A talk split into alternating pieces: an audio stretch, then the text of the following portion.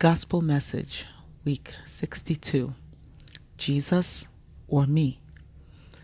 Genesis chapter 4, verses 2 to 7 reads When they grew up, Abel became a shepherd, while Cain cultivated the ground. When it was time for the harvest, Cain presented some of his crops as a gift to the Lord. Abel also brought a gift, the best portions of the firstborn lambs from his flock. The Lord accepted Abel and his gift, but he did not accept Cain and his gift. This made Cain very angry, and he looked dejected. Why are you so angry? the Lord asked Cain. Why do you look so dejected? You will be accepted if you do what is right. But if you refuse to do what is right, then watch out. Sin is crouching at the door, eager to control you, but you must subdue it and be its master. It's interesting how we fail to look at the similarities between the first fruits of Adam and Eve, meaning their sons Cain and Abel, and the establishment of the sin nature in man after the fall. Abel, represented by what he offered to God, was pleasing to God. Cain, by what he offered to God, was pleasing to himself. The two natures that now live in man were literally exhibited in man's first fruits, meaning the sons of Adam and Eve and what the sons offered to God. Before Cain killed Abel, God spoke to him, warned him, encouraged him to resist. Yet when it came to the voice of God versus the urge of the enemy, he chose the urge of the enemy and disobeyed God and killed his own brother. Likewise, God gave the verbal command to Adam and Eve. The enemy spoke deceit, which created an urge. Eve cleaved to the urge. And she spoke to Adam, who also cleaved to the urge and disobeyed God. Galatians 5, verses 16 to 17 read So I say, let the Holy Spirit guide your lives. Then you won't be doing what your sinful nature craves. The sinful nature wants to do evil which is just the opposite of what the Spirit wants. And the Spirit gives us desires that are the opposite of what the sinful nature desires. These two forces are constantly fighting each other so that you are not free to carry out your good intentions. In both of these instances, though God, represented by the Spirit, gave instruction, guidance, encouragement on what he wanted done, Satan, the source of the sinful nature, also gave instruction and encouragement to Eve, Adam, and to Cain to do the very opposite of what God wanted. And it so happened that this opposite action appealed to a desire that was within them and they chose to fulfill their desire over obeying God's will. And this is how the pattern of sin was established, which simply is doing my will over God's will. But not only was it established in Adam and Eve by their actions, but it was also illustrated to us by God in the natures of Cain and Abel.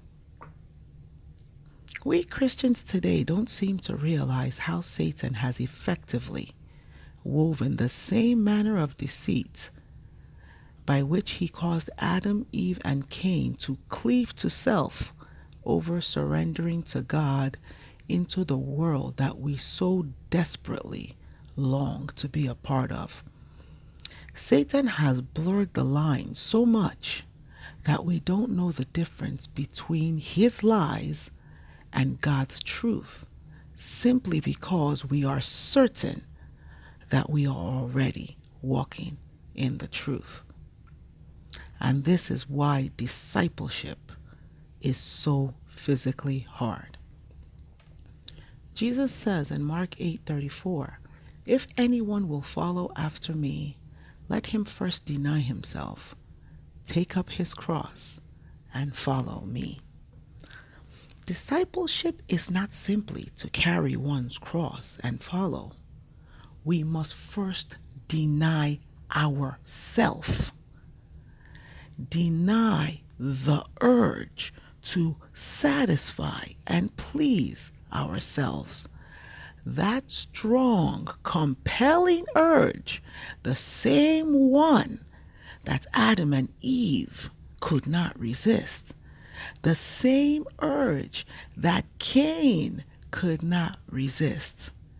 Christ says, deny it, resist it.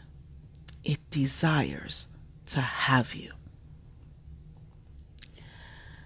Many of us as Christians take up our crosses and follow Christ in line with laboring due to our spiritual gifts and our zeal.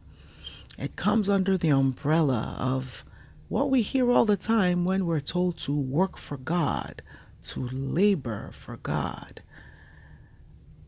It's very easy to do physical work, physical external work, and say we are doing it for God. It's very easy to feed the homeless and hand out food and clean and come together to do lots of external things. However, it's very, very hard to deny ourselves.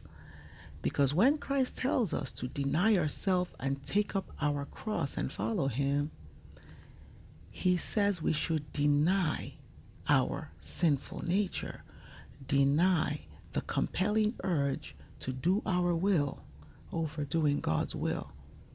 So we work for God, yes, we do but we also yield to our sinful natures as well. And like Cain, we're genuinely grieved when we fall and when we transgress, and we're made aware of the fact that we have transgressed. But we can't seem to keep from falling. And that is why we're constantly begging the Lord to have mercy on us and to forgive our sins. Like Romans 7:24 says, "Oh, what a wretched being I am." It's heartbreaking, it is. But what is it about this flesh and blood body? What is it about this human nature that makes it so hard for us to do what Christ is asking us to do? But Romans 7:25 also says, "Thank God for the life of Christ in the Holy Spirit." Christ who did successfully resist the urge. He came in the flesh, in this body of flesh that we are housed in, tempted as we are tempted. Satan tried to deceive him the way he successfully deceived Adam, Eve, and Cain, and the way he successfully deceives us. But he tried it on Christ and he failed because Christ was not deceived. He did not succumb to the urge to do his will over his Father's will. As he said so many times in the Gospels, I came to do the will of my Father. And he did it successfully. He's the only one who has done it, who can do it. And that is why this Christ, who did resist the urge, now invites us to come to Him so that we may receive His life.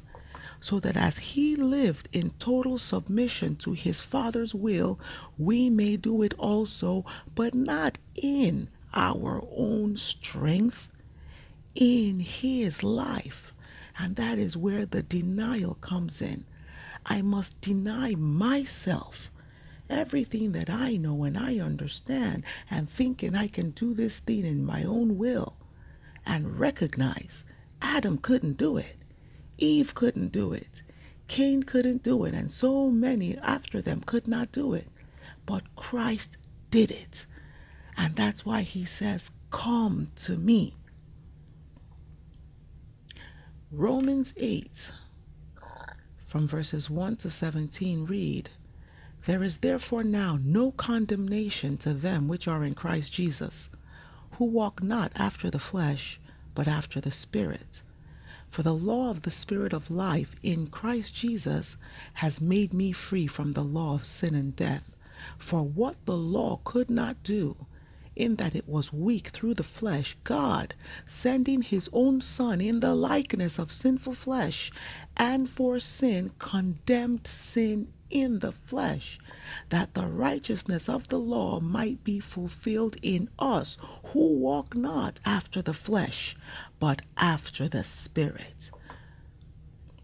For they that are after the flesh do mind the things of the flesh, but they that are after the Spirit mind the things of the Spirit. For to be carnally minded is death, but to be spiritually minded is life and peace because the carnal mind is enmity against God. For it is not subject to the law of God, neither indeed can it be. So then, they that are in the flesh cannot please God. But we are not in the flesh, but in the Spirit, if so be that the Spirit of God dwells in us. Now, if any man have not the Spirit of Christ, he is none of his. And if Christ be in us, then our bodies are dead because of sin. But the Spirit is life because of righteousness. But if the Spirit of Him that raised up Jesus from the dead dwells in you, He that raised up Christ from the dead shall also quicken our mortal bodies by His Spirit that dwells in us. Therefore, brethren, we are debtors, not to the flesh, to live after the flesh. For if ye live after the flesh, ye shall die. But if ye, through the Spirit, do mortify the deeds of the body, ye shall live. For as many as are led by the Spirit of God, they are the sons of God. For ye have not received the spirit of bondage again to fear, but ye have received the spirit of adoption, whereby we cry, Abba, Father. The Spirit itself bears witness within our spirit that we are the children of God. And if children, then heirs, heirs of God, and joint heirs with Christ, if so be that we suffer with him, that we may also be glorified together.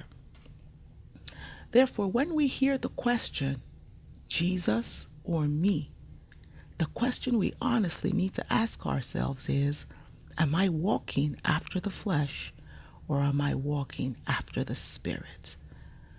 Do I constantly mind the things of the flesh of this world or the things of the spirit? Galatians 5 19 to 21 tells us that the works of the flesh are manifest. They are adultery, fornication, uncleanness, wrath, lasciviousness, idolatry, witchcraft, hatred, variance, emulations, strife, seditions, heresies, envyings, murders, drunkenness, revelings, and such like. And they which do these things shall not inherit the kingdom of God. It is very easy for us to go down this list and pass ourselves, even though we might want to check the definitions of all of these words first before we think that we're not guilty of them. And we may believe that we're not guilty of any of these acts. But verses 22 to 23 of that same Galatians 5 says, But the fruit of the Spirit is love, joy, peace, long suffering, gentleness, goodness, faith, meekness, temperance. Against such there is no law. So the real question should be Is the fruit of the Spirit in its entirety evident in my life? And if not, how desperate am I for Jesus Christ to make it evident? Because if we can pass ourselves that we don't commit certain works of the flesh, yet the fruit of the Spirit is still not evident in our lives, then are we still not walking after the flesh? Are we still not yielding to ourselves?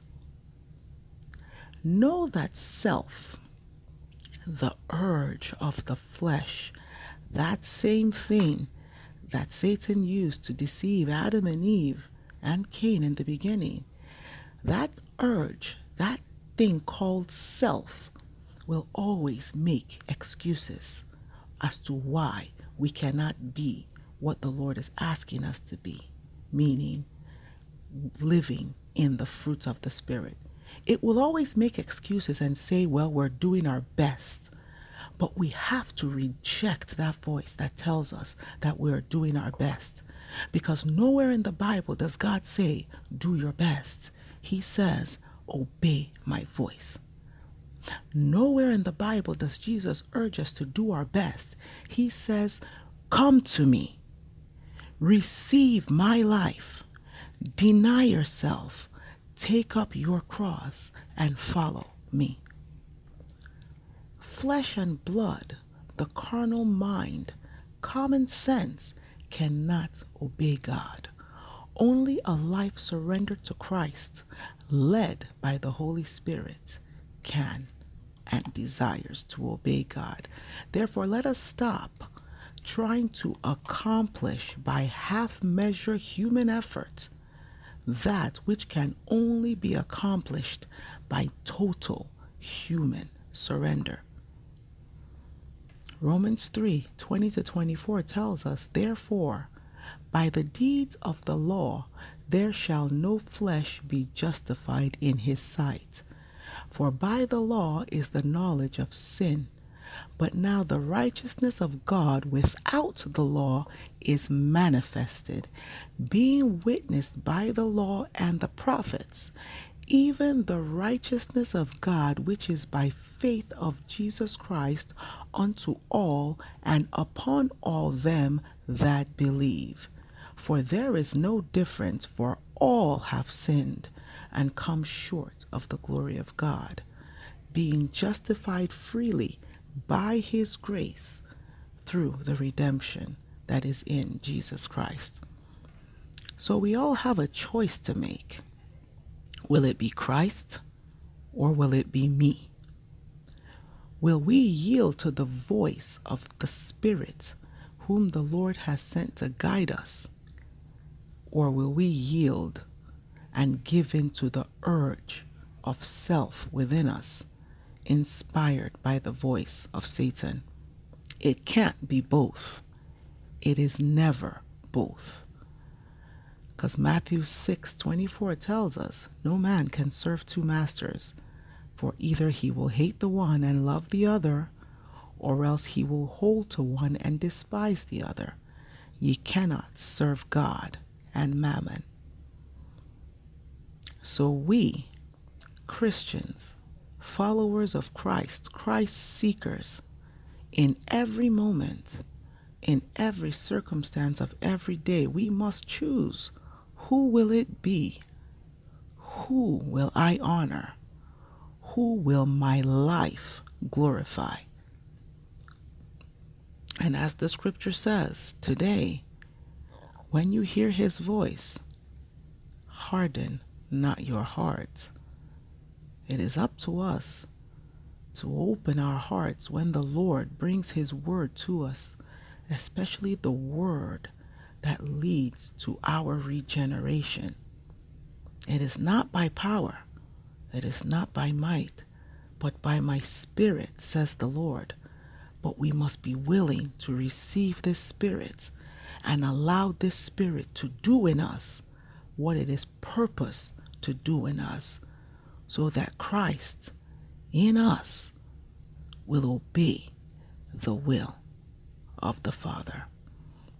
May we continue to grow in grace and in the knowledge of our Lord and Savior, Jesus Christ.